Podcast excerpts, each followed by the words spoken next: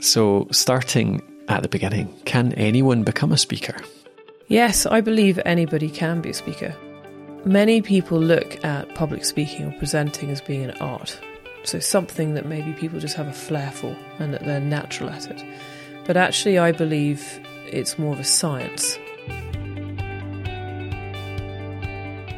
It's just like learning any other new skill. I remember when I first learned to drive a car, getting in behind the wheel and thinking there were so many different things I needed to think about. And as you go through your lessons, pass your tests, and over the years, I don't really need to think. And I believe it's the same with presenting. If you can look at all these different elements and tips and techniques of what makes a good presentation, pull them all together, practice them, get more experience, take the opportunity to do it, then over time it becomes something that's a lot easier to be able to do and something that you can feel really confident in. This is a show about communication, about getting your message across, about connecting with people whether you're in a two person client meeting or on stage pitching to a thousand investors, the scale of it doesn't matter. The aims are the same. I'm Colin Gray, and I'm a presenter, a speaker, a podcaster. So, words are my bread and butter, and I'm always fascinated by how to better connect with people. That's how to motivate, how to persuade, how to inspire. On this series, I'll be learning exactly that from Maryanne Johnston, the woman you just heard, and one of the top communication coaches around. When I first met Maryanne, she was in her element, coaching a group of up and coming entrepreneurs on how to pitch their business. These were people who'd shown a whole lot of talent in their particular areas, but who hadn't necessarily learned how to talk about it yet. Some were loud, some were quiet, some were fearless, uh, and some were nervous. But we all had something to say, and we had to say it in so many different ways, so many different places.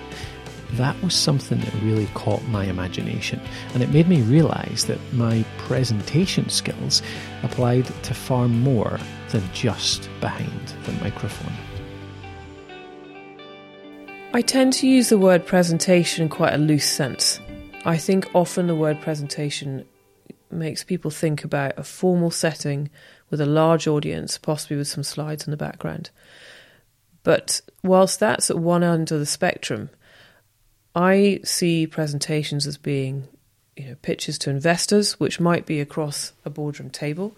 It could be a pitch at an event where you have a time constraint and then Q and A to follow, or it could be uh, your team within your firm going out to pitch to a client to win new business. And there might only be three of you on one side of the table and three or four of them on the other side.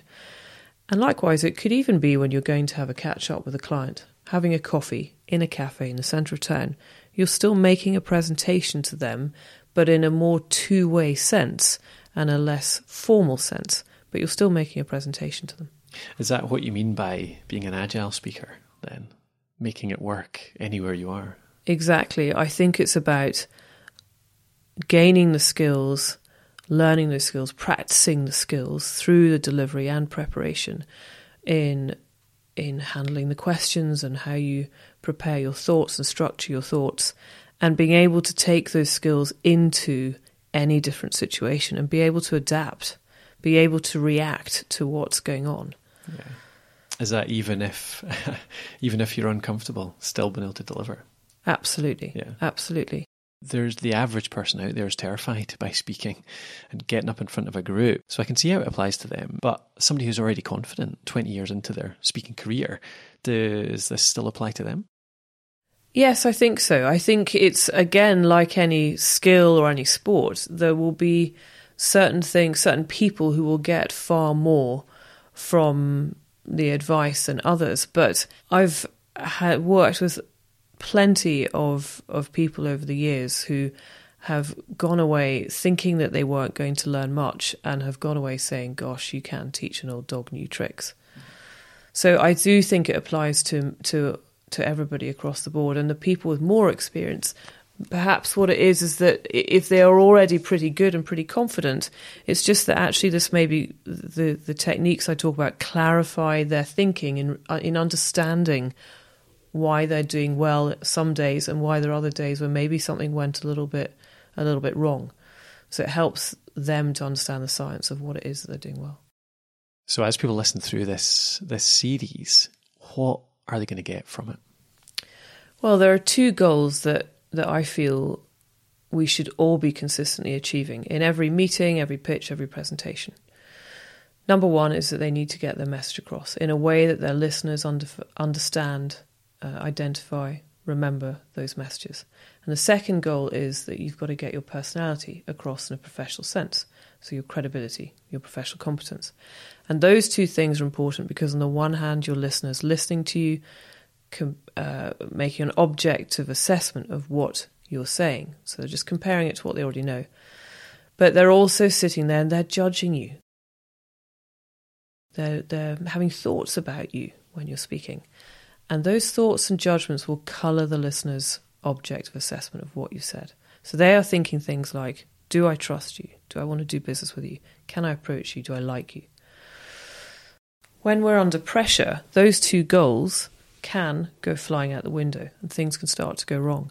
So, what I really want to do here is to be able to give some tips and techniques in how to be comfortable in what can be a really uncomfortable situation.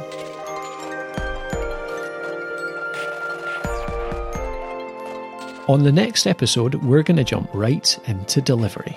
How do you deliver something that makes a difference? From the message you're putting across, to pace, to eye contact, to managing that adrenaline when those nerves do kick in. Maryanne has a big collection of really actionable tactics, that science of presenting that she talked about, and that you can put to work today to improve your own communication. If you want to find out more, pop over to maryannjohnston.co.uk. Otherwise, we'll see you here for the next episode.